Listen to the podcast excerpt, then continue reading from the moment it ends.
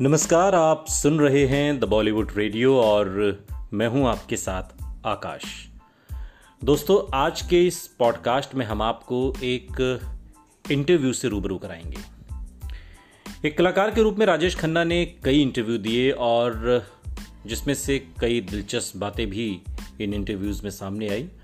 और आपको, जैसा कि पिछले पॉडकास्ट में भी मैंने बताया है कि 1990 में राजेश खन्ना और अमिताभ बच्चन ने एक साथ मैगजीन को इंटरव्यू देते हुए कई बातों का खुलासा किया था। और इस इंटरव्यू में राजेश खन्ना ने कई ऐसे दिलचस्प बातों का ज़िक्र किया था। राजेश खन्ना ने बताया था कि जब उन्हें सफलता मिली थी, तब उन्होंने कैसा महसूस किया। जब उनकी फ़िल्में फ्लॉप होने लगीं, तब उनकी प्रतिक्रिया कैसी थी। कैसे दीवार फ़िल्म उन्हें नहीं बल्कि अमिताभ बच्चन को मिल गई। कैसे राजेश खन्ना नहीं चाह रहे थे कि डिम्पल कपाड़िया फ़िल्मों में काम करें। कैसे वो राजनीति में आए और कैसे उनको लोग काका बुलाने लगे। आज हम आपको उस इंटरव्यू का एक हिस्सा इस पॉडकास्ट में सुनाएँगे। सवाल होता है, पूरी दुनिया आपको काका के नाम से जानती है। इसके पीछे क्या वजह है? राजेश खन्ना कहते हैं, पंजाबी में काका का मतलब होता है छोटा बच्चा। जब मैं फ़िल्मों में आया तब बहुत छोटा था, इसलिए मुझे काका के नाम से बुलाया गया। फिर सम्मान के लिए लोगों ने जी लगा लिया, काका जी। आपके लिए सफलता का क्या मतलब है? फ़िल्म आनंद में मिली सफलता के बाद मुझे ऐसा लगा जैसे भगवान के बगल में हूँ। पहली बार मैंने महसूस किया कि सफलता क्या होती है। मुझे याद है कि बेंगलुरु में फ़िल्म का प्रीमियर था करीब दस मील तक। सड़क पर लोगों के सिर के सिवा और कुछ दिखाई नहीं दे रहा था। ये सफलता देखते हुए मैं एक बच्चे की तरह रो रहा था। फिर बाद में जब मेरी फ़िल्म फ्लॉप होने लगी तो मुझे ऐसा लगा जैसे मैं एक बोतल में जाकर टकराया हूँ। एक के बाद एक मेरी सात फ़िल्में फ्लॉप हुई। एक बार रात को तीन बजे के करीब मैं अपने घर के टेरेस पर अकेला खड़ा था। अपने आप को संभाल नहीं पाया। फिर मैं चिल्लाने लगा, परवरदिगार, हम गरीबों का इतना इम्तिहान न ले कि हम तेरे वजूद को इनकार कर दें। फिर डिम्पल और घर के बाकी लोग भाग कर आए और उन्हें लगा कि मैं पागल हो गया हूँ। निसंदेह सफलता ने मुझे इतना प्रभावित किया था कि असफलता को सहन करना मेरे लिए मुश्किल था।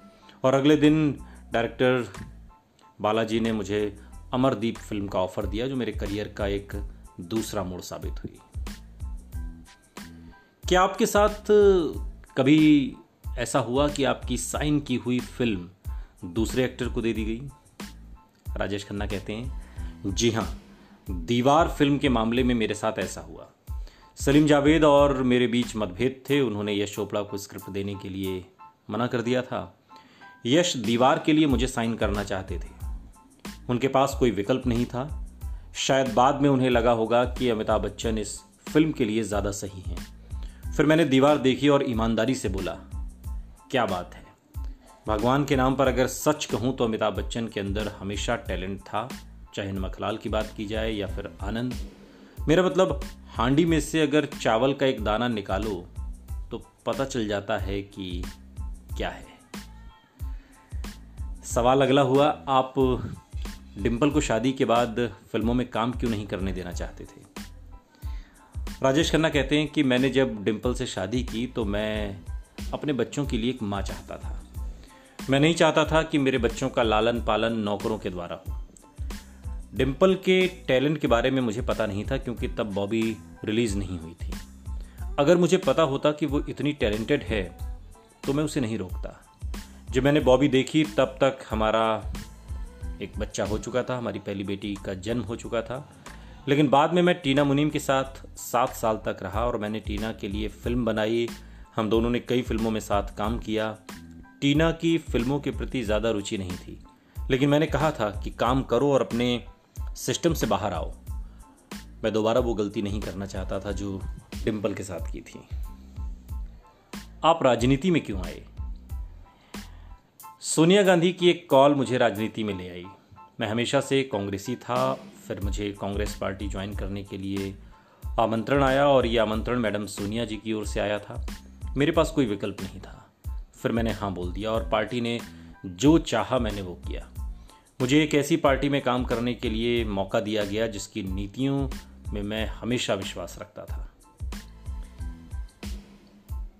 राजेश खन्ना के कुछ प्रसिद्ध डायलॉग भी हैं और जो अक्सर वो कहा करते थे।